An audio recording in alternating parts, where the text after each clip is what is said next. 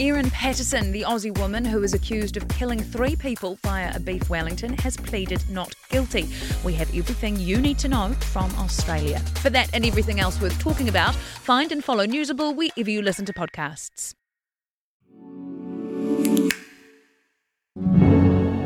Hi, I'm Philippa Tolley, and welcome to the long read from Stuff. This week's story is called The Changing State of Social Housing. It's by Ethan Te Ora, who joins me now. Kia ora. Kia ora, Philippa. So, how did you get to hear these wonderful stories without giving too much away about this great and diverse group of people? Yeah, so Dwell are the, the housing provider who've built the development. And over the past couple of years, I've done a couple of stories with them, and they, they trusted me to come in and meet people as they moved into the development. And you got some really lovely stories that you are going to tell us about. But the other thing about housing, it's really fraught and emotional, isn't it? Was that something you came across writing this as well? Definitely, particularly um, public housing. We have almost 30,000 people on the wait list and the role of community housing within the larger public housing ecosystem is something I tried to consider in this story. Thanks, Ethan. Well, now here Ethan is reading his own story The Changing State of Social Housing. Part 1 Disconnection. David Pask soon realised he was not the only person on the peninsula living in a car. He would drive around Wellington's north coast and recognise the same rundown jalopies, parked in exactly the same spots. Often the exteriors were sea spray faded, conspicuous beside clean holiday vans, unlikely to be roadworthy, let alone fit for habitation. In those cars, he saw the same sad looking guys, roughly his age, haggard, unkempt, afraid, struggling to make a home. I would try to approach them, he said, but they didn't want to know you. They thought you were trying to interfere or you wanted to rob them.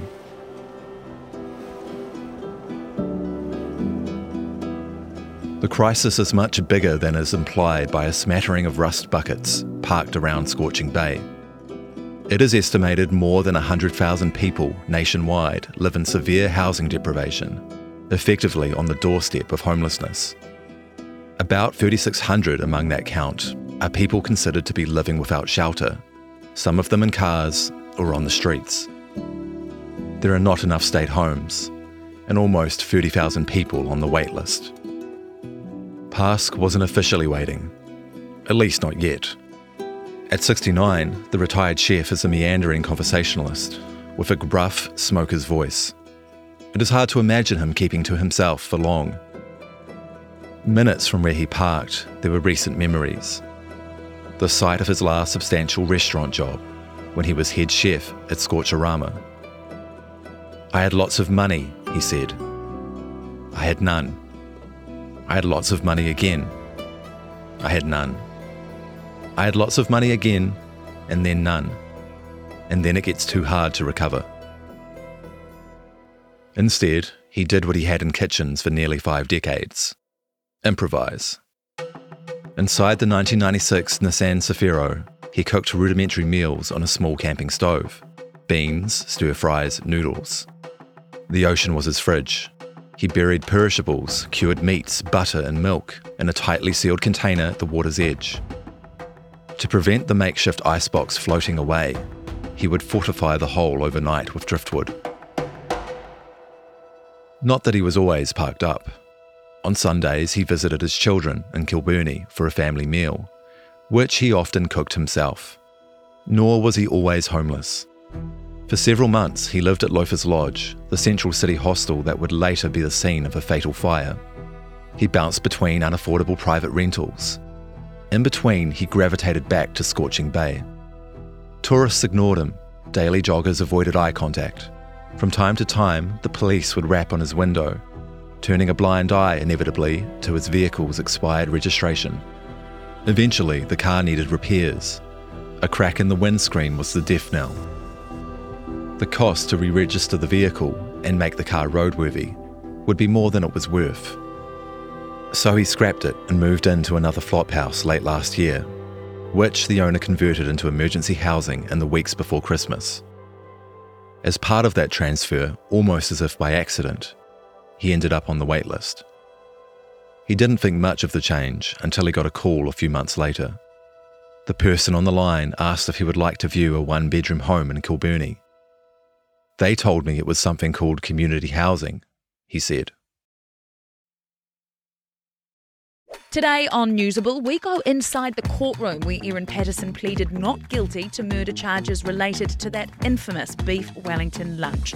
Plus, why it's a good time to be a first home buyer and the dis battle between Kendrick Lamar and Drake. For everything that's worth talking about, find and follow Newsable wherever you get your podcasts.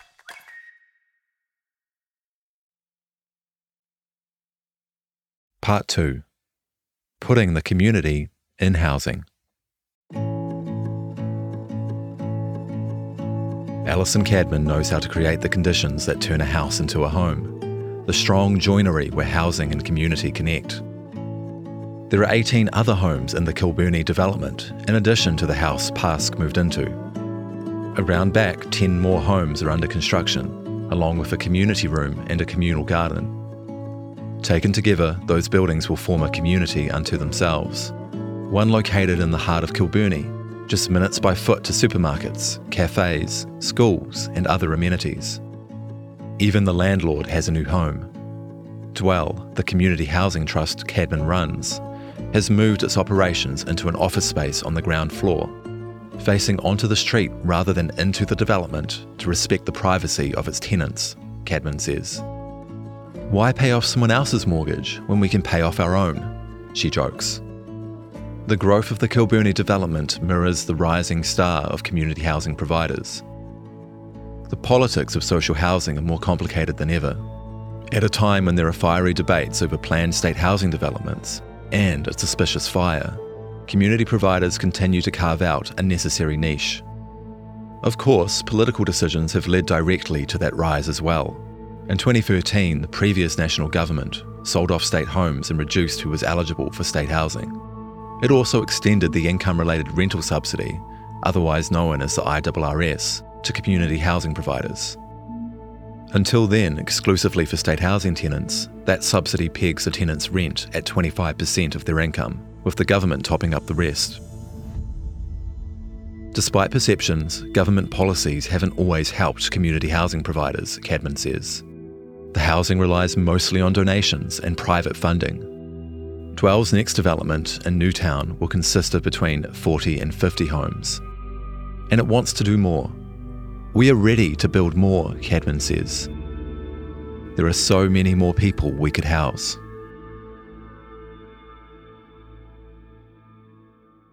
Part 3 Across a Vast Ocean. Fatima Atibish didn't seek refuge 16,000 kilometres around the world to be denied guests in her own home. Even while her world sometimes seemed to contract, the family has continued to expand. One of her sons has married since the family came to New Zealand in 2019 as refugees. But in emergency housing, where she lived for over a year, the rules were clear no guests, not even her free adult sons. I want to bring them into my home, she says, and cook for them. It's what we do, but it's against the rules. She didn't mind the temporary accommodation otherwise a standalone house rather than a motel, and quieter than anticipated, perhaps due to those same rules.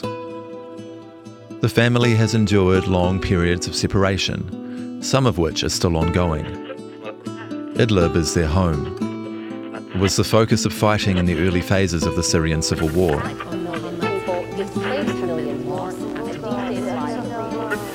Caught in the crossfire of those initial attacks, her husband lost his life. In 2011, the family fled across the border to Beirut. They lived there for eight years, a period during which her children weren't able to go to school. Her daughter would eventually seek asylum with her husband in Switzerland. She has three sisters, one of whom is now in Germany. The other two remain in Syria. Atibish came instead to New Zealand with her four sons. But life in the new country, she soon discovered, was even more expensive. Rent, at $800 a week, was more than she could afford.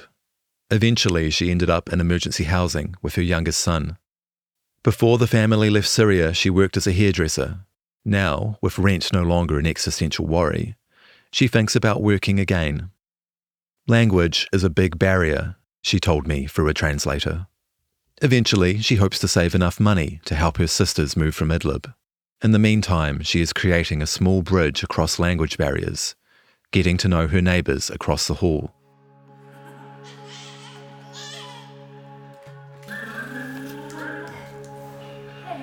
Part 4 Across the Hallway. Salem Kingy knows her children are polar opposite personalities. My daughter, she says, she's really independent. My son, he doesn't like me to even look at anyone else. Kaylani, too, prefers to play on her own, exploring uncharted areas of the new home. Kaimani, free, is fiercely protective of his mother and doesn't like her to leave his sight. Even when he has her undivided attention, he clings to her when that attention strays, even for just a moment, he might scream or slam a door. The family have been through a lot. Years of housing insecurity took them from Auckland to Timaru, then finally to Wellington. In Auckland, they spent several months in emergency housing.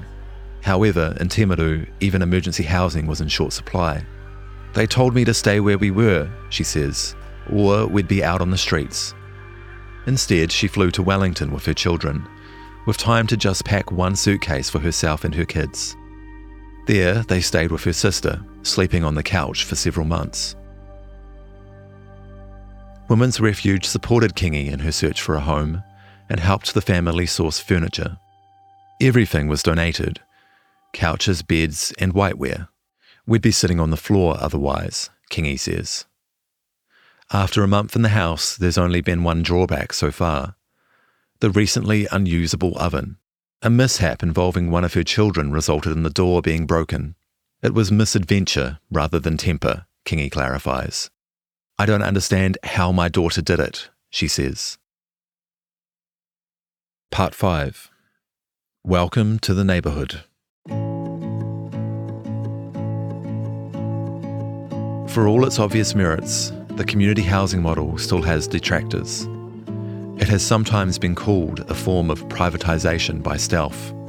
Public Housing Futures spokesperson Vanessa Cole believes the previous national government intended to create a market of providers for social housing, thereby minimising the state's role. This was consistent with a neoliberal approach, she says, of transforming essential public goods into charity services. Indeed, the housing provider Dwell has its origins in faith based charities, forming originally from several inner city churches. State ownership, on the other hand, is more democratic, advocates argue. Even if the government of the day chooses to sell off state houses, we have the power to vote them out. But Community Housing Aotearoa Chief Executive Paul Gilbert doesn't think the orthodox political binary is useful People jump into a politicisation narrative, he says. Labour builds it, National sells it. I think that's extremely unhelpful. He points to two layers of additional protection embedded in the community housing sector. Registered community housing providers are charitable and therefore regulated by the Department of Internal Affairs through charity services. Providers who access the IRRS are regulated also by the Community Housing Regulatory Authority with oversight from the Ministry of Housing and Urban Development. Cole still believes community housing has an important role to play, but we need to ensure that the government is not washing their hands of their responsibility, she says. On this point, Gilbert agrees. The state must not shirk its obligation to house people. Whatever the case, there are now about 12,000 community housing homes, with tenants receiving the IRRS people who might otherwise be homeless or languishing on the state housing waitlist. David Pask is one of them, and he's still adjusting to his new surroundings. He lives on the ground floor, directly beneath the two families. His home includes a modest kitchen, equipped with an actual stove. It's about the same size as the kitchen in his very first restaurant, opened in 1975. He put $800 towards that fit out, a sizable portion of which went towards creating a partition between the kitchen and an intimate dining area, seating 16 people at full bustle. Now, Pask is looking forward to cooking for other people again, even if just for his own children.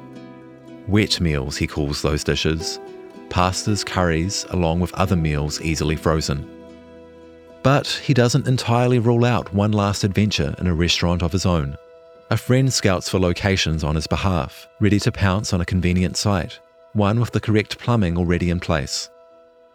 In a few years, he'll be past it, he reckons. But not yet. It is perhaps the most precious thing given to him by a stable home possibility. Nowadays, he hears the kids playing upstairs and snippets of conversation drift in from outside. Maybe he'll even get to know the neighbours this time.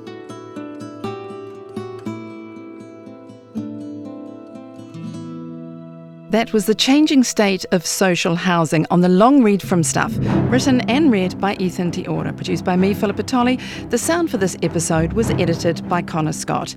If you listen via our website, you can hear this story and more like it on the Long Read podcast, and that's available on all the usual platforms. If you liked what you heard, please do give us a five star rating and a review. It really helps other listeners find us. This story was made possible by the subscribers to The Post. If you want to support more beautifully told New Zealand stories, go to thepost.co.nz. Thanks for listening. Ka kite anō.